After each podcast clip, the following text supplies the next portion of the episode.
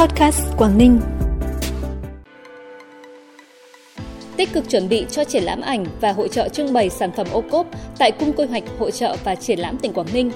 Bệnh viện bãi cháy phẫu thuật bóc tách thành công khối u buồng trứng khủng 6,5 kg.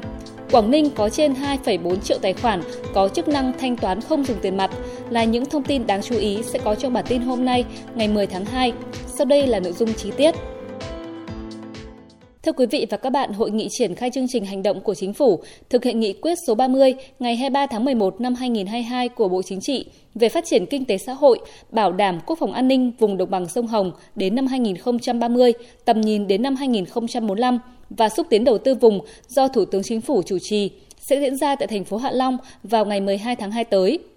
Trong khuôn khổ hội nghị, tỉnh Quảng Ninh sẽ chủ trì phối hợp tổ chức hoạt động triển lãm ảnh vùng đồng bằng sông Hồng và triển lãm xúc tiến đầu tư kết hợp với trưng bày giới thiệu sản phẩm đặc trưng các địa phương tại Cung Quy hoạch Hội trợ và Triển lãm tỉnh. Dự kiến khu trưng bày giới thiệu sản phẩm ô cốp sẽ có quy mô 100 gian hàng của 34 tỉnh thành trong cả nước, trong đó có 11 tỉnh vùng đồng bằng sông Hồng và Quảng Ninh, 11 gian triển lãm ảnh vùng đồng bằng sông Hồng và triển lãm xúc tiến đầu tư. Đến thời điểm này, mọi công tác chuẩn bị cho hoạt động này đang được các đơn vị liên quan gấp rút triển khai.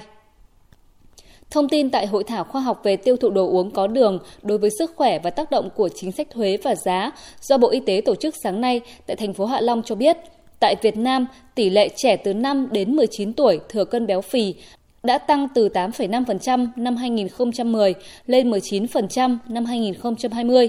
43,7% trẻ từ 12 đến 14 tuổi có sâu răng vĩnh viễn.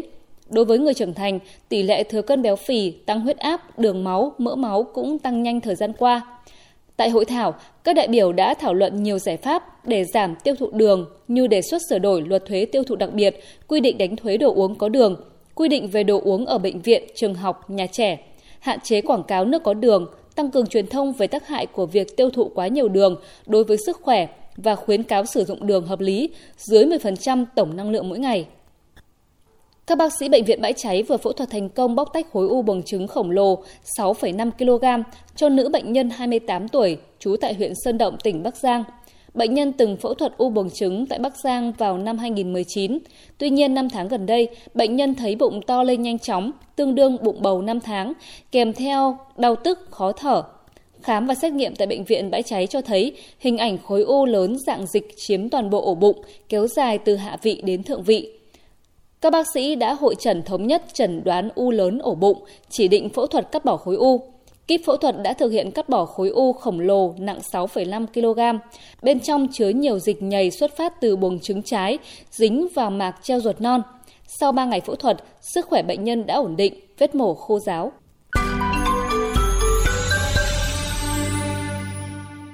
Bản tin tiếp tục với những thông tin đáng chú ý khác.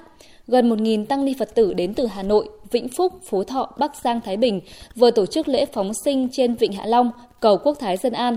Lễ phóng sinh lần này đã thả hơn 10 tấn cá gồm nhiều loại như cá song, cá sú, cá vược đều đã được lựa chọn khỏe mạnh để đảm bảo phát triển tốt khi về với thiên nhiên. Lễ phóng sinh có sự tham dự của Pháp Vương Gyawang Drukpa và Tăng đoàn truyền thừa Phật giáo Ấn Độ. Theo Pháp Vương Drukpa, việc lựa chọn Vịnh Hạ Long là điểm tổ chức lễ phóng sinh bởi đây là cửa biển lớn để các loài cá phát triển tốt. Bên cạnh đó, Vịnh Hạ Long còn là kỳ quan thiên nhiên thế giới, mang trong mình ý nghĩa, giá trị to lớn về văn hóa lịch sử. Thông qua lễ phóng sinh, Pháp Vương cùng tăng đoàn và các tăng ni Phật tử muốn cầu nguyện quốc thái dân an, mọi người làm việc thiện lành. Theo báo cáo của Sở Thông tin và Truyền thông Quảng Ninh, toàn tỉnh hiện đang có trên 2,4 triệu tài khoản có chức năng thanh toán không dùng tiền mặt, trong đó có 1,6 triệu tài khoản đang hoạt động. Tỷ lệ cá nhân tổ chức sử dụng phương tiện thanh toán không dùng tiền mặt qua các kênh thanh toán điện tử hiện đạt 35,3%. Tỷ lệ thanh toán phí dịch vụ hành chính công không dùng tiền mặt ở cấp tỉnh đạt 65,77% và ở cấp huyện đạt 22,89%. Tỷ lệ doanh nghiệp cá nhân hộ gia đình thanh toán tiền điện, nước không dùng tiền mặt đạt trung bình gần 80%. Toàn tỉnh có 569 sản phẩm thuộc 6 nhóm tham gia chương trình ô cốp, trong đó có 336 sản phẩm đạt từ 3 đến 5 sao. Nhờ đẩy mạnh chuyển đổi số, áp dụng trong việc tiêu thụ sản phẩm nông sản đặc trưng của địa phương, đến nay đã có 256 sản phẩm ô cốp của tỉnh từ 3 đến 5 sao được đưa lên các sàn thương mại điện tử Postmart và Voso.vn. Trong các sản phẩm đạt từ 3 đến 5 sao ở nhóm sản phẩm khác nhau thì có rất nhiều sản phẩm ở các huyện miền núi, đồng bào dân tộc thiểu số của tỉnh. Đây được xem là bước đột phá, mở ra cơ hội phát triển nông nghiệp địa phương, giúp người dân phát triển kinh tế, nâng cao thu nhập theo hướng tăng giá trị nông sản. Phần cuối bản tin là thông tin thời tiết. Thưa quý vị và các bạn, đêm nay và ngày mai, tỉnh Quảng Ninh chịu ảnh hưởng của áp cao lạnh lục địa suy yếu lệch đông, kết hợp rìa đông nam vùng thấp phát triển yếu. Thời tiết các khu vực trong tỉnh phổ biến nhiều mây, gần sáng và sáng có mưa nhỏ, mưa phùn, có nơi có sương mù. Nhiệt độ trong ngày dao động từ 20 đến 23 độ.